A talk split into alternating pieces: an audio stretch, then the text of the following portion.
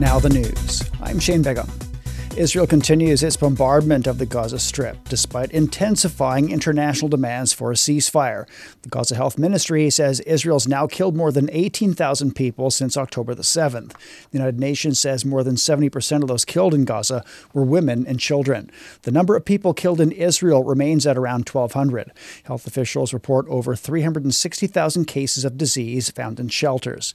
Noor Harazin reports from Gaza. Well, over the past uh, days, actually, there was statements from the World Health Organization, from the MSF, from the UN, uh, from uh, Palestinian Health Ministry here in Gaza, all speaking and talking about the same thing, which is, which is the catastrophe here in Gaza, the health system here in Gaza, what is happening to the people on the ground, this very dire crisis that the Palestinians are going through. What is happening is that the shelters now are overcrowded with people, especially the open air shelters like the Al Mawasi refugee camp and the UN refugee camp in southern Gaza. There, people uh, do not have any access to food, any access to water, and this is adding to the suffering of the Palestinian people. We're talking also of the lack of medicine. There is no medicine, there is no diapers for the children.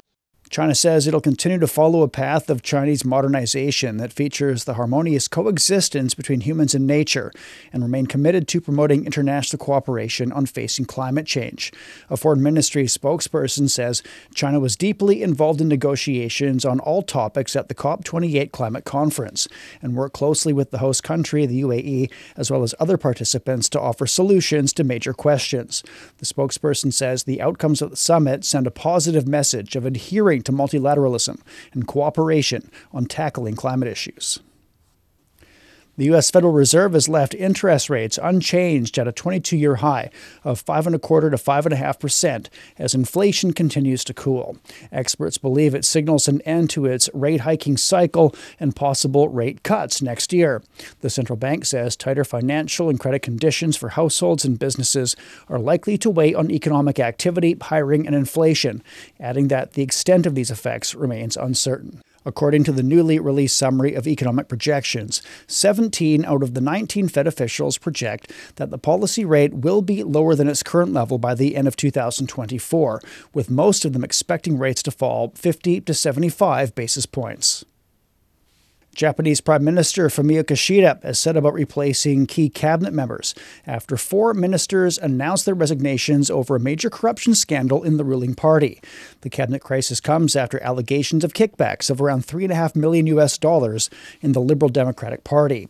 Local broadcaster NTV says investigators will start searching for evidence in lawmakers' offices from as early as next week. Meanwhile, public approval for Kishida's cabinet has dropped to 17%. The lowest since the LDP returned to power 11 years ago. China's tourism market experienced a remarkable surge in the first three quarters. Revenue from domestic tourism reached over 520 billion US dollars during the period, more than double last year. Meanwhile, there were over 3.6 billion domestic visits in the first three quarters, up 75 percent.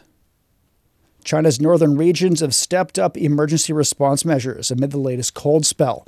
The country's meteorological authorities issued a yellow alert for intense snowfall in the north. An orange alert for blizzards remains in place in the national capital. The authorities also renewed a yellow alert for a cold wave in anticipation of temperature drops of up to 12 degrees Celsius in most parts of China by Saturday.